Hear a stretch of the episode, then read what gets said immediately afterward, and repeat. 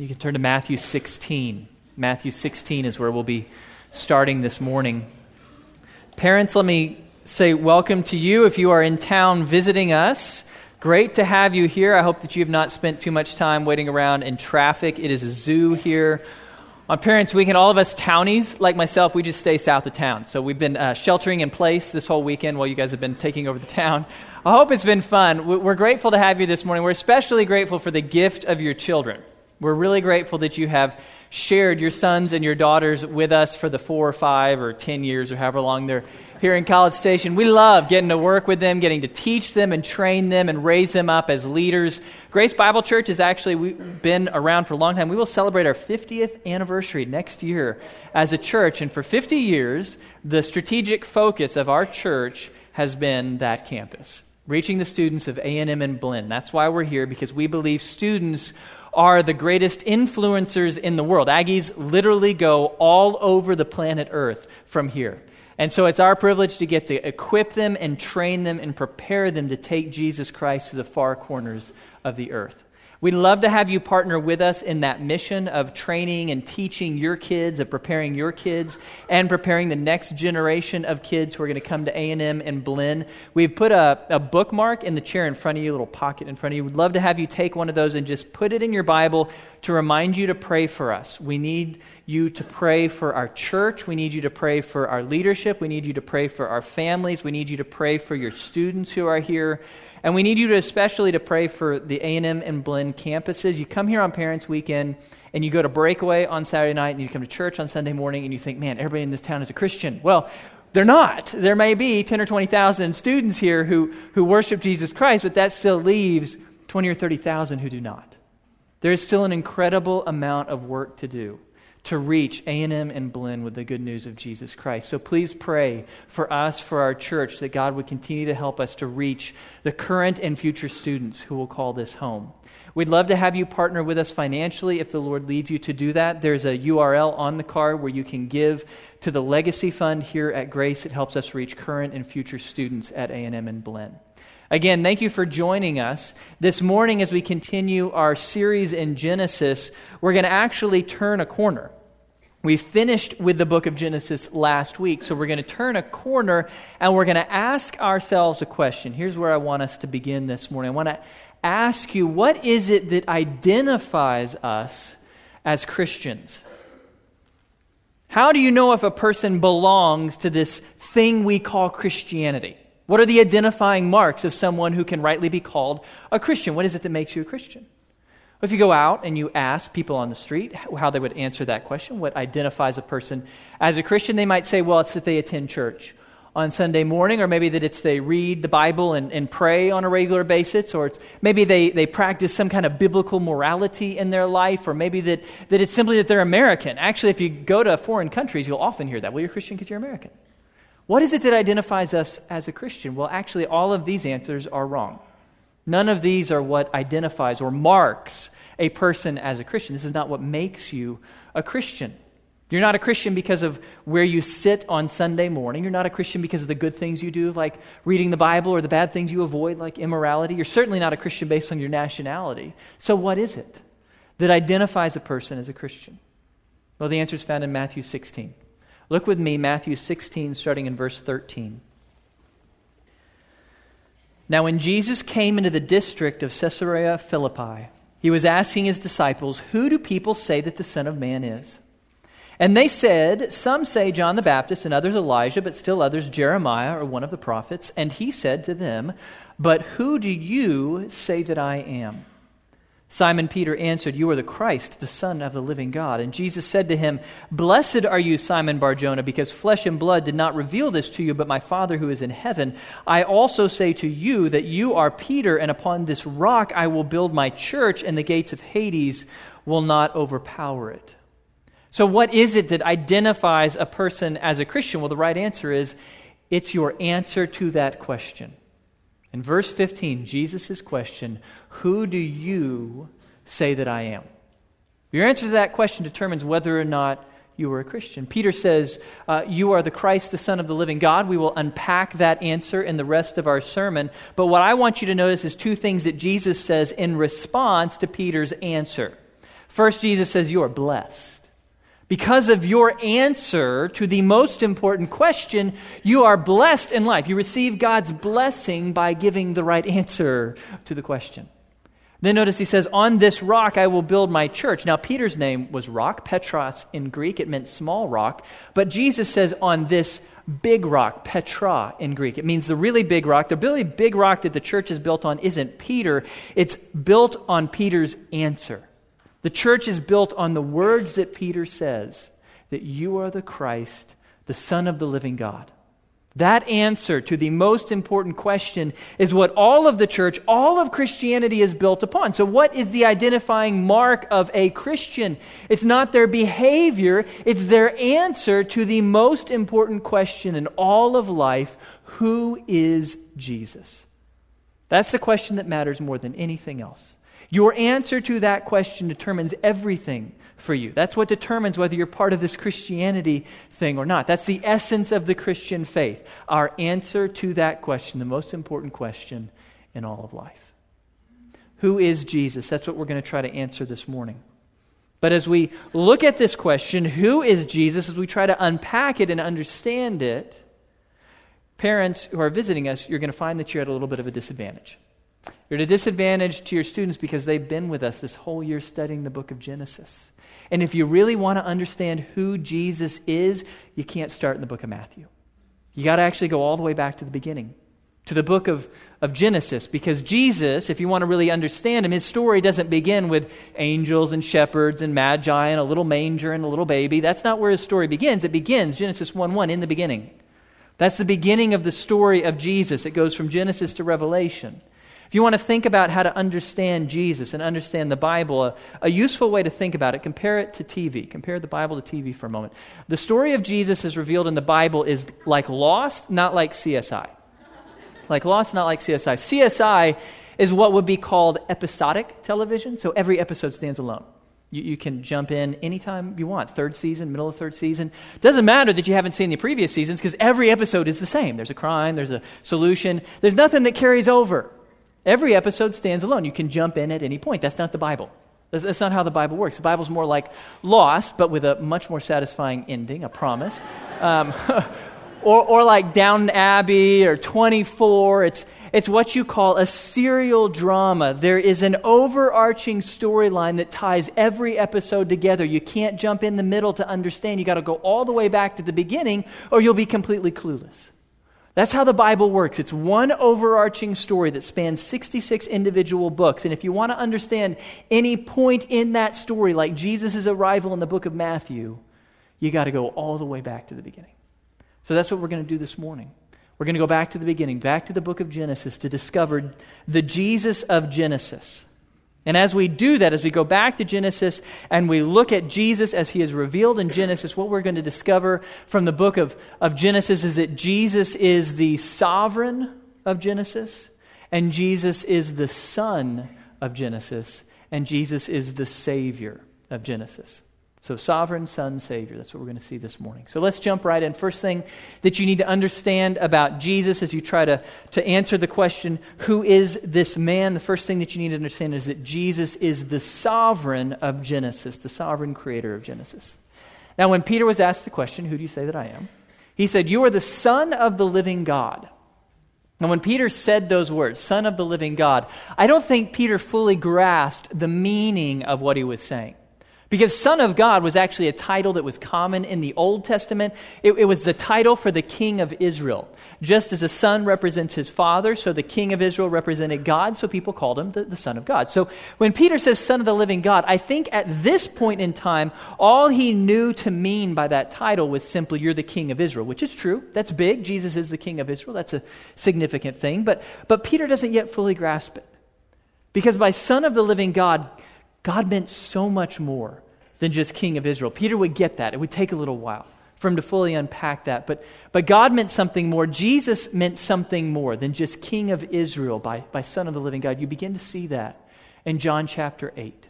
Jesus is talking to the Jews. And he says to the Jews, Your father Abraham rejoiced that he would see my day. He saw it and was glad. So the Jews said to him, You are not yet 50 years old, and you have seen Abraham? Jesus said to them, Truly, truly, I say to you, before Abraham was, I am. So they picked up stones to throw at him. The grammar in Jesus' answer is, is messed up. Did you notice that? Verb tense is off. Should be before Abraham was, I was, both past tense. Now, if that's what Jesus had said before Abraham was, I was, that would be pretty stunning because Jesus would be claiming pre existence 2,000 years before he showed up. He existed before Abraham's time. That would be a big thing, but, but Jesus is claiming something so much more than pre existence, and so he messes up the grammar. Before Abraham was, I am. In Hebrew, I am translates to Yahweh. The name of God, your God's name, I don't know if you know this, your God's name is actually the Hebrew verb, I am. That's who he is. I am that I am. That's, that's your God. And so Jesus is messing up the grammar to tell the Jews before Abraham was, I am Yahweh. I am that I am. I am the ever existent one. I am the sovereign creator without beginning, without end. Jesus is claiming to be the one true God revealed in the book of Genesis. And the Jews get that, right? Because they pick up stones. They know what it means. They're going to kill him on the spot. They understand that Jesus is claiming to be the sovereign creator of the book of Genesis. That takes us back to Genesis. Think about how Genesis began. Very first ber- verse of your Bible, what does it say? In the beginning, God created the heavens and the earth. It's fascinating to see how John, the Apostle John, begins his gospel, the Gospel of John. When Jesus shows up, how does John begin it? In the beginning, exact same phrase. In the beginning was the Word, and the Word was with God, and the Word was God. He was in the beginning with God. All things were made through him, and without him was not anything made that was made. That's not an accidental repetition. John was very intentional. He is quoting Genesis 1 1 to tell us this man, Jesus, is the creator of Genesis 1 1. He was there when the worlds were made. It was through him that all that was made was made. Father, Son, and Spirit working together to create, to redeem, to bless. That is the God of Genesis. That is Jesus. Jesus is the one true God, the sovereign creator, from all the way back in Genesis chapter 1. Now, before we go on to the next title for Jesus, I want us to stop for a minute and ask ourselves so what? What does that matter to us? Here today in College Station, Texas, April 2014, what does it matter to you, practically speaking, in your life, that this man named Jesus is the sovereign creator of the book of Genesis? Why does that matter? Well, the answer is the reason that it matters is that if Jesus really claimed to be God, Yahweh, the one true creator God, then he is either your Lord or he's a liar or a lunatic. C.S. Lewis put it this way I am trying here to prevent anyone saying the really foolish thing that people often say about him, about Jesus. I'm, I'm ready to accept Jesus as a great moral teacher, but I don't accept his claim to be God. That is the one thing we must not say. A man who was merely a man and said the sort of things that Jesus said would not be a great moral teacher. He would either be a lunatic on a level with a man who says he is a poached egg, or else he would be the devil of hell. You must make your choice. Either this man was and is the Son of God, or else a madman or something worse. You can shut him up for a fool, you can spit at him and kill him as a demon, or you can fall at his feet and call him Lord and God. But let us not come with any patronizing nonsense about his being a great human teacher. He has not left that open to us, he did not intend to. In other words, there is no going halfway with Jesus. You can't have Jesus as your friend and your example and your model. No, you, you got to have him as your Lord, or he's a liar or a lunatic. If he is not who he claimed to be, Yahweh, the Creator God, then you're all wasting your time here this morning. You're worshiping a madman or a liar. But if he is who he claimed to be, if he is Yahweh, the sovereign Creator God, then that means he is your Lord. He is master of every square inch of your life. Everything you are, everything that belongs to you, actually belongs to him. As Kuyper put it so eloquently, there is not a square inch in the whole domain of our human existence over which Christ, who is sovereign over all, does not cry, Mine. If he is who he said he is, then there's nothing in your life, not your relationships, not your possessions, not your plans, not your education, not your dreams, nothing in your life that can rightly be called yours. Just like there's nothing in my life that can rightly be called mine. It is all His, to give, to take, or do with as He pleases. He is either Lord of every square inch of our lives, or He's a liar or lunatic. No going halfway with Jesus. Got to recognize that. He claimed to be the sovereign God, the Creator, Yahweh. He either is and owns everything in our lives, or He's not worth wasting your time with. So that's the first title for Jesus. Who is this man named Jesus? He is the sovereign Creator of the book of Genesis. Second title we're going to look at for Jesus as we go back to the book of Genesis Jesus is the Son of Genesis. This one takes some explanation. Look at the beginning of Matthew, Matthew chapter 1, verse 1. Matthew 1 1. It's interesting when you look at the book of Matthew, first book of the New Testament, it does not begin how you would expect a book to begin figure an author is going to start with something to really hook you in, really drive your interest.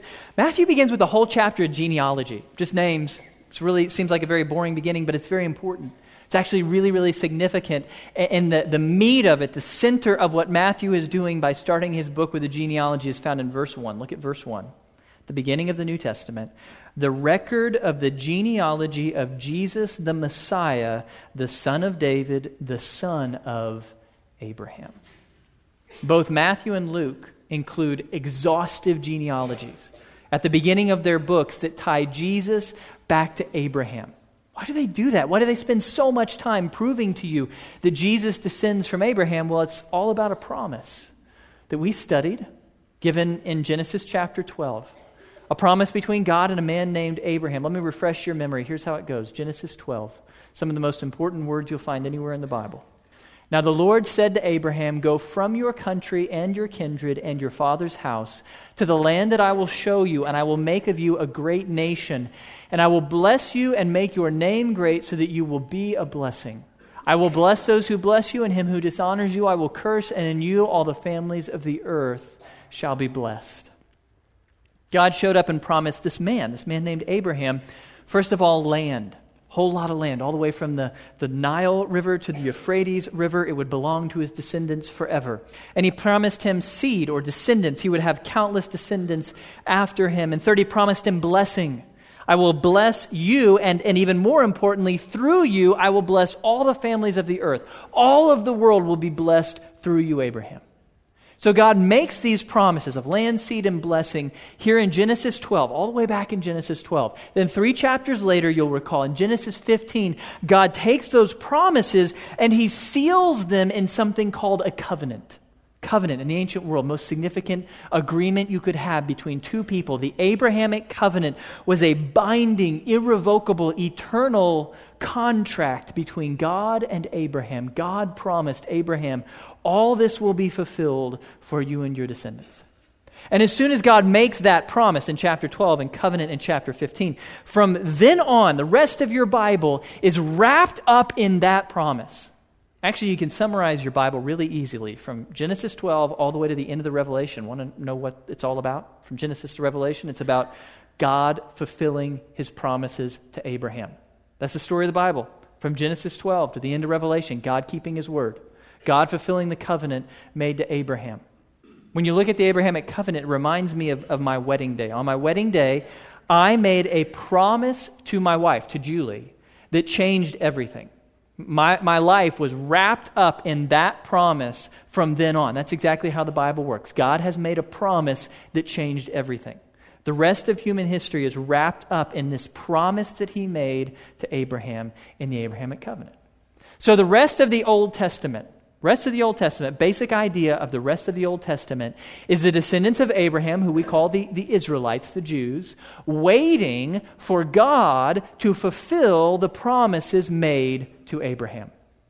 That's what the Old Testament is about. The Israelites waiting for God to keep his word, for God to fulfill the covenant. Generation after generation comes and fails to receive all that God had promised. So the Israelites get some of the land, but not all of the land, and not for very long. And they get some of the blessing, but not all of the blessing, and not for very long. And, and, they're really never much of a blessing to the rest of the planet. They're as sinful and dysfunctional as everyone else. And so, generation after generation of Israelites come and go without receiving and enjoying the promises of the Abrahamic covenant. Why? Why did generation after generation of Israelites, all through the Old Testament, fail to receive what God had promised? Because of something God gave right after the book of Genesis, something called the law. The law is summarized in the Ten Commandments, all of those crazy rules and, and regulations and ceremonies and rituals that God laid out from Exodus to Deuteronomy. The law. The law is God's gift to the descendants of Abraham because it tells them exactly what they must do to receive and enjoy the promises made to Abraham. Just do the law. Check the boxes, do the law, and you will receive and enjoy all that was promised to Abraham. Problem was, no one was able to keep the law. The law was like a test that everyone failed. Every Israelite, bar none. Moses, he got angry in the wilderness and blew it. David, he, he failed with Bathsheba. Solomon, he failed with idols. Every Israelite, one after another, fails the test of the law and therefore does not receive the promises of the covenant. If you want to think about the storyline of the Old Testament, it's actually a lot like Warren Buffett's billion dollar March Madness challenge uh, from just a month ago. So Buffett promises a billion dollars to anyone who can fill out a perfect bracket, and apparently, like 15 million people do try to fill out a bracket on his website. Um, about 84% of them were eliminated by game one. First game, 84% gone. All the rest are gone by day two of the tournament. They didn't even make it close. Everyone was depressed about that, except Warren Buffett. Of course, he's not depressed about that, but everyone else is depressed because no one got anywhere close to getting the billion dollars. That's the Old Testament for you. All of these incredible promises from God to the descendants of Abraham, but no one passes the test of the law. Everyone falls short, incredibly far short of what's required to enjoy the blessings of the Abrahamic covenant and bring blessing to the human race. Everyone falls short until. Turn to Matthew chapter 4. Matthew chapter 4. An often overlooked story in the Bible that is one of the most important events anywhere in your Bible. Matthew chapter 4. Look with me starting in verse 1. Then Jesus was led up by the Spirit into the wilderness to be tempted by the devil. And after he had fasted 40 days and 40 nights, he then became hungry. And the tempter came and said to him, If you are the Son of God, command that these stones become bread. But he answered and said, It is written, Man shall not live on bread alone, but on every word that proceeds out of the mouth of God.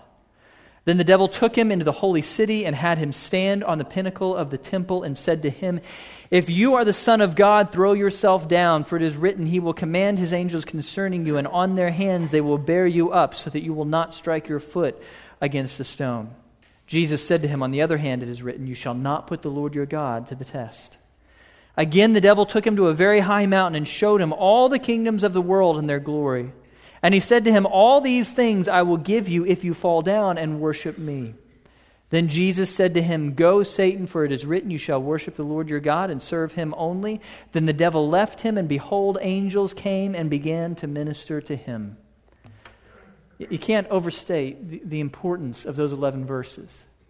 Because what those 11 verses tell you is that after 2,000 years of waiting for a descendant of Abraham, a son of Abraham, to finally step up and obey the law and bring blessing to the human race, finally we found our man, the one and only human being who has ever passed the test of the law, who has ever proven worthy to receive the covenant promises and bring them to the human race.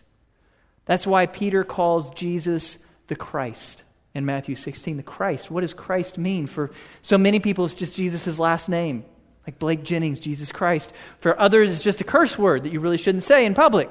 That's not right. Neither of those are right. Christ is a title. It's actually one of the most important titles you'll find anywhere in the Bible. It's Christ in Greek. What is it in Hebrew? Messiah. Jesus, Messiah. Who is the Messiah? Well, the Messiah in the Bible is the person anointed by God to fulfill all of his promises. The person anointed by God to finally be the perfect son of Abraham, who will receive all of the covenant promises and bring them to the human race, bring blessing to all the families of the world. So when a Jew hears that Jesus is the Messiah, Messiah Jesus, you cannot overstate what that would mean to them. It would be unbelievable. After 2,000 years of waiting, finally we have found the Messiah.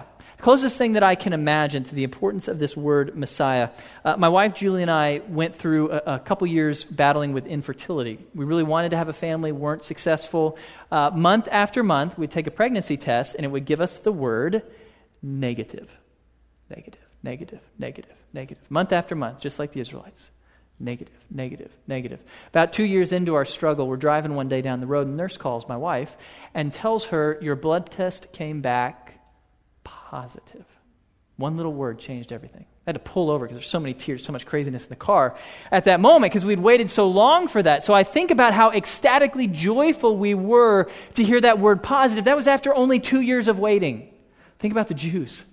They had waited 2,000 years for God to fulfill all of their hopes, all of their dreams, all of the promises He had made. And finally, they hear the Messiah has come. That's what it meant to them. It meant that God had arrived to fulfill all of His promises to the descendants of Abraham. Okay, now let's ask the same question that we asked for the previous title. So what? What does it matter to you right here today in College Station 2014 that Jesus is the promised son of Abraham, the Messiah of the book of Genesis? What does that matter to you? What relevance does that have to your life? Well, very simple. As you look at Jesus as the promised son, the Messiah of Genesis, what that does is it, it proves to you that God will do whatever it takes to keep his promises to you. Let me explain what I mean by that. Between the promise made to Abraham about 2000 BC and the arrival of Jesus, the Israelites had totally blown it. I mean, really bad stuff. Read the book of Judges. It's awful. They had failed over and over again, done horrible things, and yet God never went back on his word. God didn't revoke the covenant, God didn't take back the promises. Instead, he did something absolutely stunning after 2,000 years of Abraham's descendants, generation after generation, Jew after Jew had failed the test, God the Son took on human flesh and became a son of Abraham so that he could keep Abraham's end of the bargain. That's a beautiful thing about the Abrahamic covenant. God fulfilled both ends. God fulfilled both sides of the bargain of the law. Yeah, I'll be your God and I'll be you. I'll take your place. I'll fulfill the conditions on both sides of the covenant. What that demonstrates for you is that there is literally nothing God won't do to keep his promises, even if it means becoming human, taking on our suffering, our pain, and our sin, and dying in our place. He will do literally whatever it takes to keep his promises because he is absolutely faithful absolutely faithful to his word. It's about a week ago, I had made a promise to my little girl, Gracie. She's about four and a half. A promise I probably should not have made in hindsight. I promised her in the middle of the day when I was feeling good that I would give her a piggyback ride after dinner. Problem was, by the end of dinner, I was really hurting. I have a bad back. My neck was killing me. My girl is getting to be a little bit, a little bit tall, a little bit big, a little bit heavy. And so um, after dinner, she looks at me, big four and a half year old girl, and she says, Daddy, it's, is, is, it time to give me a piggyback ride like you promised? And, and so what am I going to say to Grace? I say, Of course. I, I don't care if it puts me in the hospital. I'm going to give my girl a piggyback ride because I promised. I made a promise and I'm going to keep it because here's the deal. Parents, our kids are going to get to know their heavenly father by looking at their earthly fathers. And so I have to do whatever it takes to keep my promises because he's done whatever it takes to keep his promises. Even at great cost to himself. Even at great pain to himself, Jesus did whatever it took to fulfill his promises to us. That's what it means that Jesus is Messiah, that Jesus is the promised son of Genesis. So, how do you apply this to your life? One practical thing, it seems like a small thing, but it's actually been really helpful to me. I'm trying to do it in my own life. Uh, I use the word Christ often when I'm talking about Jesus, Jesus Christ, like in my prayers and in talking to people about him. Problem is that, that word Christ, it, it does, doesn't mean anything to us anymore. It feels like a last name or a curse word. So I'm trying to consciously switch in my brain that every time I see or think Christ, I replace it with Messiah. So now for me, Jesus is Messiah Jesus. That's what I try to say to my kids. I'm not, not always perfect at that, but in my prayers, I try to say Messiah Jesus because Christ doesn't mean anything to me anymore, but Messiah does. Messiah reminds me that God is so absolutely faithful that he will do whatever it takes to fulfill his promises, including taking on human flesh and dying in our place. So for me now, Jesus is Messiah Jesus, to remind me that that's how faithful God is. Literally do whatever it takes to fulfill his promises. So Jesus is the sovereign creator of Genesis, and Jesus is the promised perfect son of Genesis, who fulfills all the conditions of the covenant so that we can receive the blessings of God. Finally, third thing that you need to know about Jesus from the book of Genesis is that Jesus is the Savior of Genesis. Jesus is the Savior who delivers us from the problem presented in Genesis chapter 3. Let me just rehearse the history for you for a moment. Going all the way back to Genesis chapter 1, God the Father, God the Son, God the Spirit create the heavens and the earth. They make it from nothing. And then they create life. And at the pinnacle of life, they create something special, something unique humanity.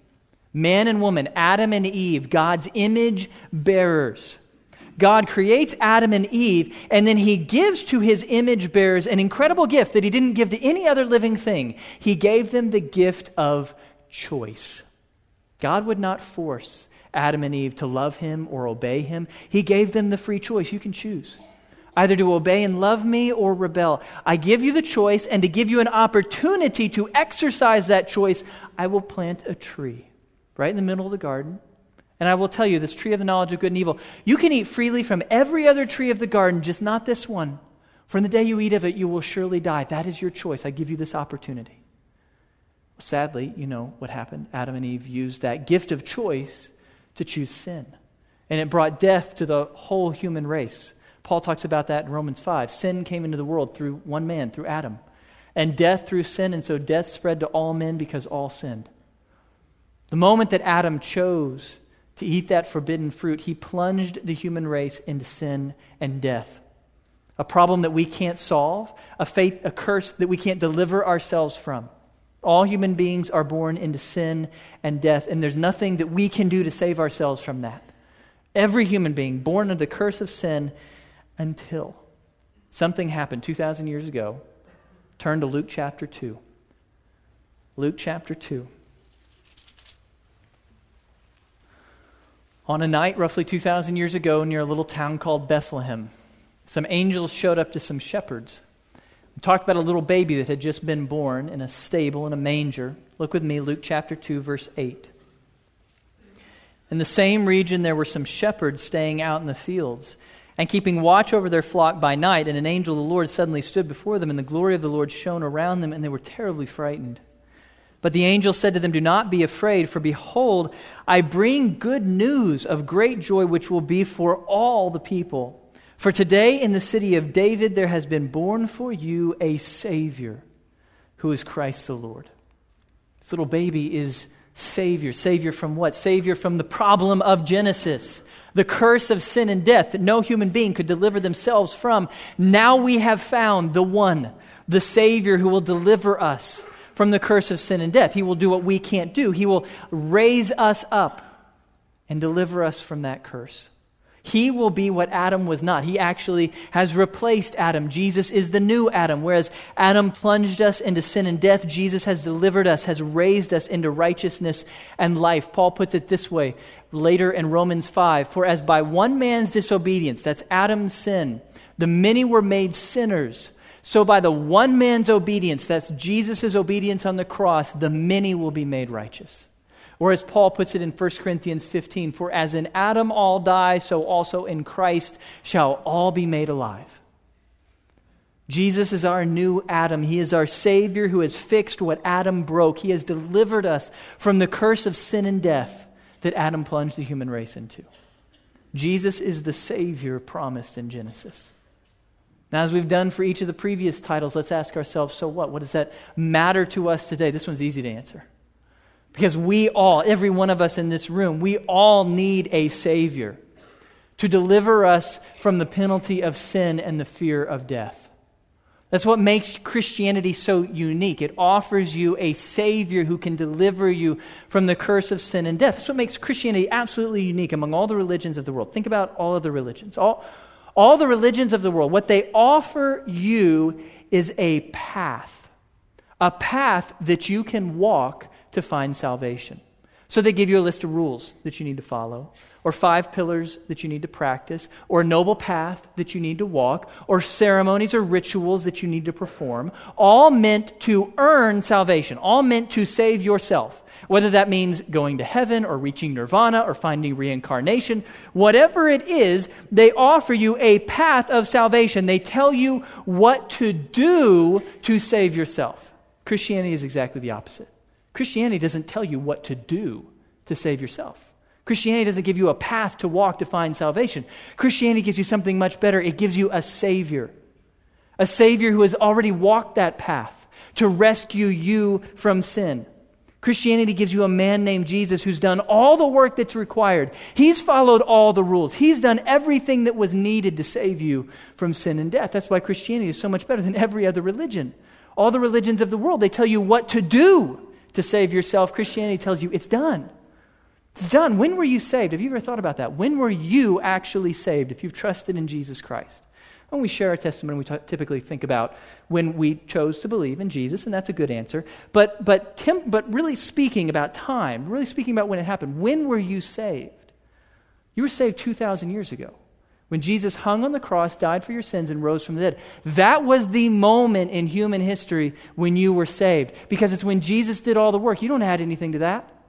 You don't do anything to earn your salvation. Jesus earned it all. You don't earn God's love, He did.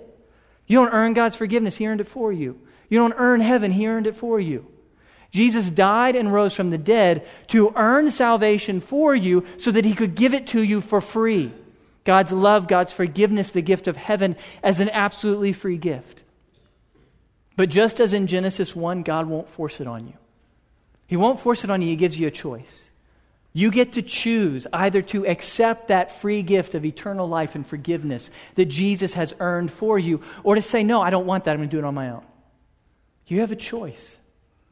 That choice is what makes you a Christian. That moment when you say to God, Yes. Yes, I, I choose to receive eternal life and forgiveness as a free gift. I'm not going to try to earn it anymore. I'm going to believe that it's mine for free because Jesus died for me, Jesus rose from the dead, Jesus did all the work so that I could be saved. Christianity gives you a Savior, not a path to self salvation. As you think about who Jesus is and what he's done as the Savior of the book of Genesis, it's been convicting this week as I've thought about how I parent my kids. What, what do I do when my kids make a mess? Which they do often. Uh, they make a mess, and what I do is I stand over them and I tell them what to do to fix their mess. Put that toy back in that box, go grab a towel and clean that up. And I don't know what to do with that, so go ask your mommy. So I, I tell them how to fix the mess that they have made, but that's not how God treats us. God doesn't stand over us and tell us, here's what you got to do to save yourself. No, God gets down on his hands and his knees. Jesus took on human flesh. He came down and he fixed what we broke for us. We don't do it, he did it. He did it at great cost to himself. He took all the pain to die in our place and rise from the dead. He comes down and fixes what we broke. That's what it means that Jesus is the Savior of Genesis. He is the one who has taken on human flesh, died and risen from the dead, so that he could do all the work required to save you. All you got to do is say, Yes, I want that. So Jesus is the sovereign creator of Genesis, and he is the promised perfect son of Genesis. And he is the savior of Genesis that we have all desperately needed. That's who Jesus is. So let me end by throwing this question that we've been talking about back at you. Who do you say Jesus is? Who is he to you? The most important question you will ever answer in this lifetime is Who do you say that I am? Who do you say that Jesus is? That, that's the most important question. It determines everything. According to the Bible, that determines whether you have eternal life, whether you're forgiven, whether you go to heaven, whether you're a Christian. That question is everything. So, how do you answer it? If you look at what we've studied this morning and you just say, man, I, I don't understand a lot of the stuff that Blake was talking about, or I find it hard to believe, or I'm just not ready to go there yet, let me please encourage you to invest the time, invest the mental effort to study the question of who Jesus is. That's the essence of your religion. Put forth the time to study who Jesus is. And let me give you some practical steps. These are, for everyone in the room, practical steps that you can take in the next few months to go deeper in your understanding of this man Jesus so you can offer a better answer to the question, Who is he? First, let me encourage you to read the Gospel of Matthew while Genesis is still fresh in your mind. Read through Matthew. We're here in Easter week. It's an awesome opportunity to read Matthew as part of your morning devotions. Read through it. It may take you a couple months, may take you a couple weeks. Read through Matthew while Genesis is still fresh and look for echoes of Genesis in Jesus as is revealed in Matthew. Look at how he fulfills all of the problems and all of the promises of the book of Genesis. If you'll read Matthew shortly after Genesis, you will see connections you never realized were there better understand Jesus than you ever had before. So read Matthew. Second, you could download our essentials or our His Story Bible study packets. If you go to our website, all our Bible studies are free. We offer them to you whether you're a member or to live somewhere else. We'd love to have you go through. Essentials will take you through the fundamental beliefs of the Christian faith, including Christology, who is Jesus. Walk you through. His story walks you through the story of the Bible from Genesis to Revelation so that you can see the big idea and how it's all about Jesus. So, Essentials or His Story, go through one of those this summer if you haven't before. Two of the most valuable Bible studies you'll ever do. Finally, third thing, if you're struggling with the question of who is Jesus, please come talk to one of us. Please come talk to a pastor here at Grace or a leader here at Grace Bible Church. I hear from a lot of people who just, they'll ask me for help and then they'll say, Man, I'm so sorry. I know you're so busy. Uh, I know you don't have time for this. Well, I, I am busy, but I always have time for this. I always have time for this. I have meetings in the week where I got to talk about budgets and talk about buildings. I'll skip them all to get to talk to you about who is Jesus, because that's the only thing in life that matters. That's it. Who is Jesus Christ? Who do you say that Jesus is? I promise you, every pastor and every leader, every elder, every deacon at this church would drop anything to get to talk to you about who Jesus is. So please come talk to us if you're wrestling with this. We'll help you walk through your confusion, your curiosity, your doubts, so that you can arrive at Peter's answer. You are the Christ, the Son of the living God. Let's turn to the Lord in prayer. Heavenly Father,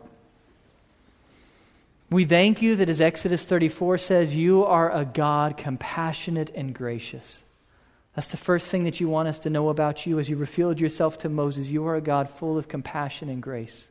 We see that this morning as we study Jesus as he's revealed in Genesis. We praise you and thank you that your Son, Jesus, Yahweh, Creator God, that, that he freely chose to take on human flesh and become one of us so that he could live a perfect life for us and then die in our place on the cross, so that all of your promises could be fulfilled and so that we could be saved. Father, right now we come before you and we want to pray for anyone here this morning who's listening to this message who, who hasn't yet met Jesus, who hasn't yet come to that place where they're convinced that Jesus is your Son who died for their sins and rose from the dead so that they could have eternal life. We pray for them this morning, Lord. We pray that you would open their eyes. We pray that you would, you would help them to see that your love and your forgiveness and eternal life aren't something they need to work for. It's not something they need to earn or merit, but it's something that your Son has already earned for them. We pray that you would help them to say yes to the gift of eternal life found in Jesus Christ. We pray for all of us who have said yes to that gift. As we enter this week of Easter, I pray, Lord, that your Spirit would be at work in our hearts, building up within us incredible gratitude for the gift of your Son. At the end of the day, there's so much that we don't know about you. There's so much that we don't yet understand about you. And yet we know that right here in the center of history, 2,000 years ago, your Son took on human flesh to die in our place. We thank you so much for the gift of your Son, Jesus Christ who shed his blood so that we could be forgiven and redeemed. Help us to live lives of gratitude this week as we celebrate the death and resurrection of your beloved Son. In whose name we pray and for whose glory we pray. Amen. God bless you guys. Parents, it's great to have you with us today.